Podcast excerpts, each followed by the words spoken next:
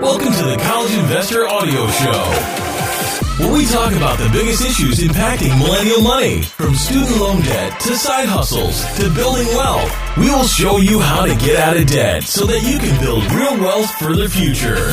Oh, there are a lot of terms that come around when you're trying to apply to college and see what your future holds. Three that we're going to talk about today early action versus early decision versus, you know, like a regular decision. That is our topic for the show today. Welcome. And let's get right to it. So, there are three main options for college admissions applications early action, early decision, regular decision. Early decision applications involve a commitment to enroll if admitted.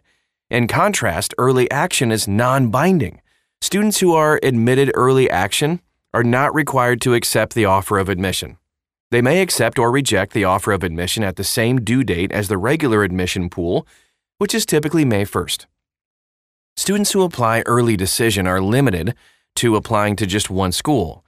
Students who apply for early action may be limited to applying to just one college, called single choice early action or restrictive early action. In some cases, restrictive early action colleges will actually allow early action applicants to apply early action to public colleges, but not other private schools. Some colleges with non restrictive early action say that they don't share information about their early action applicants with other colleges, allowing the student to apply early action to more than one college, which is kind of nice. So let's talk about those early and regular application deadlines. When students apply for early action or early decision, they must submit their applications by an earlier deadline. They learn the admissions decision before the regular admission deadline. This allows them to apply regular decision to other colleges if they don't get in early. Early action and early decision typically have application deadlines on November 1st, with notification in mid December. Regular decision typically has deadlines in January or February, with notification in March or April. Some colleges may have different deadlines, such as early admission deadlines in mid November or as late as mid October, and regular decision deadlines as early as December 1st. Some schools may have multiple early action and early decision deadlines too. So, how many colleges actually offer this early action and early decision thing? About 180 colleges offer early decision, and about 310 offer early action for a total of 490 colleges offering early admission. Noteworthy colleges that offer early decision include Amherst College, uh, Brown University, Carnegie Mellon, Claremont McKenna, Columbia, Washington University, Occidental College, Pitzer College, Tufts University, University of Pennsylvania, Vanderbilt, Wesleyan University, and even Williams College. Noteworthy colleges that offer early action instead of early decision include MIT, Harvard, Princeton, Stanford, and Yale, even Ohio State University, University of Colorado in Boulder, and the University of Massachusetts, Michigan, Notre Dame, South Carolina, VTech, Virginia Tech, I should say, and uh, even the University of Massachusetts at Boston. Santa Clara, Sarah Lawrence College, and University of Chicago, among others, offer both early decision and early action. There are some advantages and disadvantages of early decision versus early action. Let's take a look at those. With both early decision and early action, there is the potential for less stress if the student is admitted early. Getting in early provides kind of, you know, some peace of mind, knowing that you got in somewhere. On the other hand, the student's stress may be magnified if their early admission application is rejected or deferred to the regular admissions pool. So the earlier application deadlines, however, provide the student with less time to write and improve their application. It may also provide less time for the student to get feedback on their application. This can be an added source of stress, as if you needed more stress, you know? But on the other hand, early action applications provide students with more practice on their college admissions essays and college interviews, potentially improving their later regular decision applications. Applying early may also prevent students from taking the November and December SAT and ACT tests, which may be important if they want to improve their admissions test scores.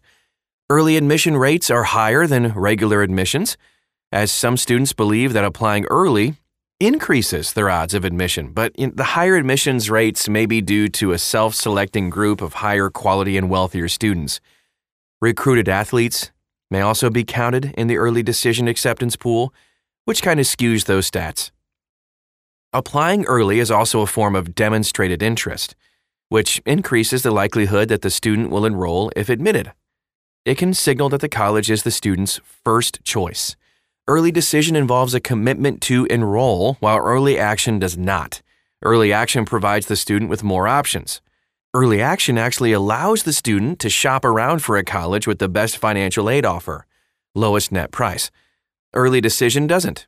So, early decision is not suitable for low income students, no, which may also include many underrepresented and first generation college students, especially since most early decision schools do not meet the student's full demonstrated financial need. High income students are twice as likely to apply early decision as low income students. That's according to the Jack Kent Cooke Foundation. Net price can vary significantly among colleges, too. So even if an early decision student will get the same aid offer as they would receive if they applied regular decision, the college may have a higher net price than other colleges.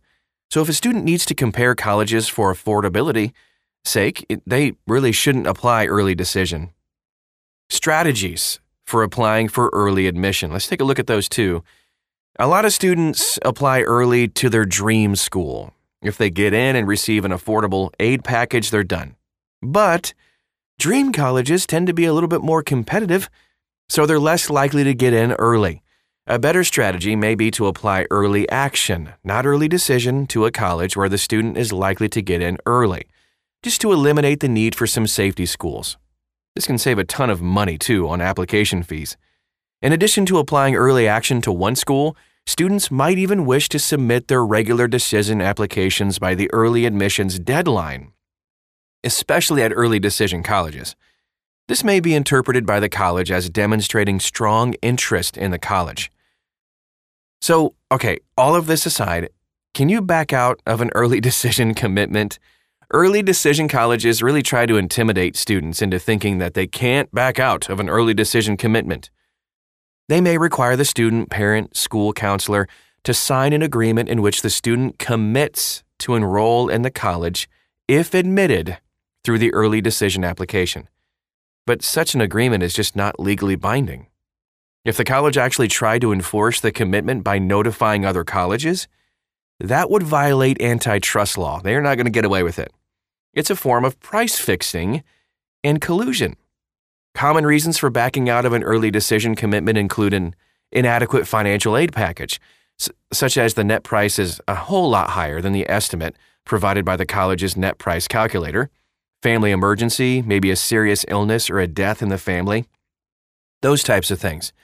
Most early decision colleges ask the student to give them the opportunity to improve the financial aid offer first, but will release the student from the obligation to attend if they just can't afford to enroll.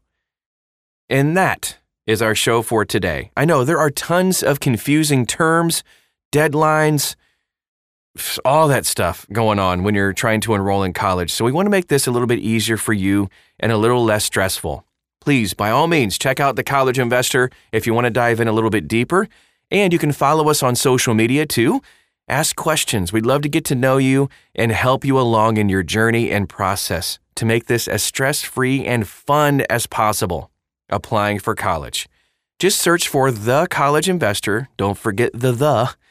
Anywhere you're on social media, we're probably there too. Thanks again for stopping by today, and we'll talk to you again real soon.